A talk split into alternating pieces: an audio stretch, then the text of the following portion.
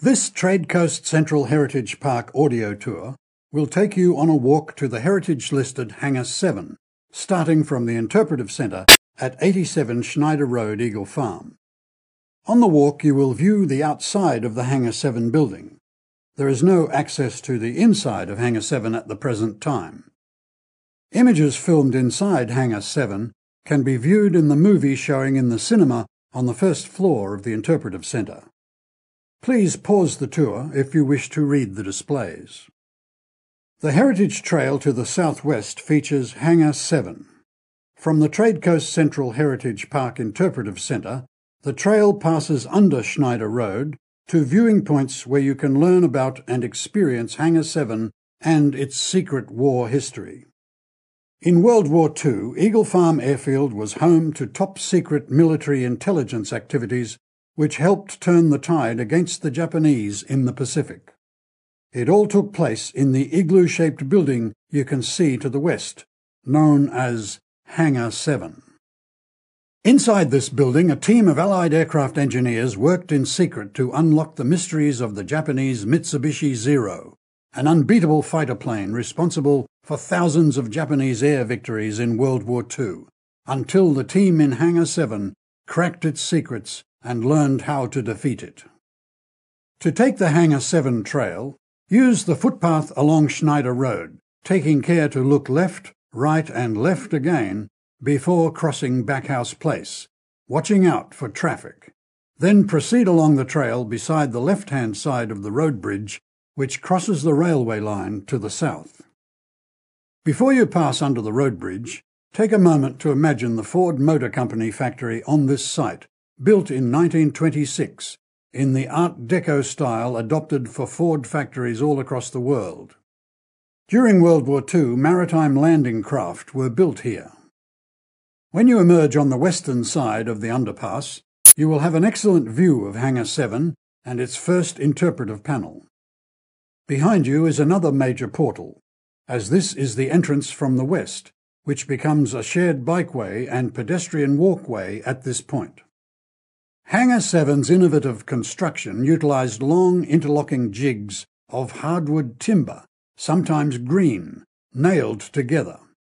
This technique was invented by Emil Brisset, who worked for the local M.R. Hornibrook engineering and construction firm. It allowed this very large arched building to be erected in less than two weeks. Hangar 7 is 30 metres wide and 73 metres long. All the World War II hangars were meant to be temporary, but the technique was not only cheap and fast, it was also strong and durable. Many are still standing to this day, here and at Archerfield. About 500 metres west of here on Lamington Avenue, Hangar 2 still stands. Hangar 7 was built at an angle to all the other buildings at Eagle Farm Airfield to keep out prying eyes.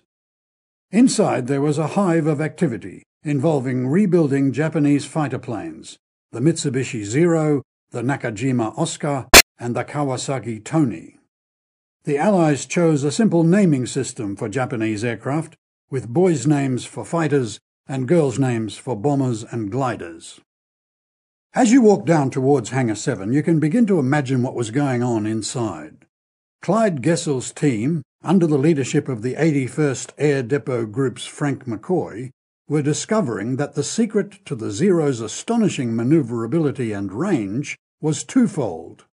First, the Japanese had invented a new super light aluminium alloy. To further reduce the weight of the aeroplane, the Japanese sacrificed the normal armour for the engine, fuel tanks and pilot, and used lightweight fuel tanks which had no defence against machine gun bullets like the heavier self-sealing fuel tanks used by the Americans and the British. Clyde Gesell reported that the aluminium alloy armour fitted to the Zero was for psychological value only. The reduced weight meant the Zero manoeuvred with incredible agility.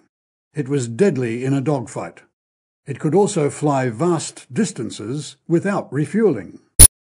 The Allied intelligence unit realised the secret was in visual recognition and tactics.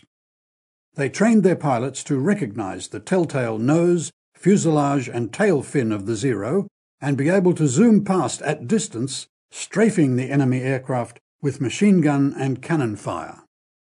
Even a single machine gun bullet could penetrate the cockpit, killing the pilot or rupturing the fragile fuel tanks, causing them to explode. The Zero was no match for the Allied Allison-powered fighters in terms of sheer speed. For the Allied pilots, their mission was to hit and run, out of range of the Zero, then to circle back for another high-speed flypast, strafing to finish the job. The first Zero rebuilt here at Hangar 7 was reassembled from the parts of five separate planes, salvaged from the Buna airfield in New Guinea after it was recaptured by the Allies. It was officially known as XJ001, but got the nickname HAP, then HAMP, then Zeke, but soon was known universally just as the Zero. How would you like to travel back in time to experience the takeoff of the rebuilt Zero XJ001 on its first flight? To hear a recreation, press the audio button on the second display panel on the path next to the eastern-facing wall of Hangar 7. It was piloted by Captain William Farrier and combat tested against a Spitfire Supermarine flown by British pilots. Three Nakajima Oscars were used to build the second Japanese fighter in Allied hands, very similar to the Zero, but without the pointy tail. A third fighter, the Kawasaki Tony, was rebuilt and tested here between September and October in 1944. At this point of the Hangar 7 trail, you need to retrace your steps heading back eastward to the underpass below Schneider Road, back towards the Trade Coast Central Heritage Park Interpretive Centre on Schneider Road. The large portal on the underpass shows you the path to take.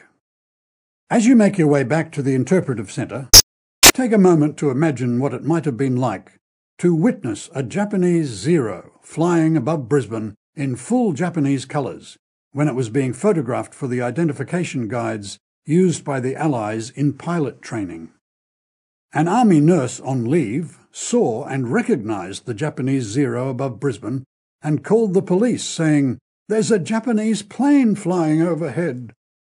The duty sergeant scoffed at the report, saying it was quite impossible. But the nurse was right. It all happened right here at Eagle Farm Airfield in World War II. And you can see footage of the Zero in flight in the skies over Eagle Farm at the cinema on the first floor of the Interpretive Centre. The footage comes from a training movie made during the war. Thank you for listening to this audio tour.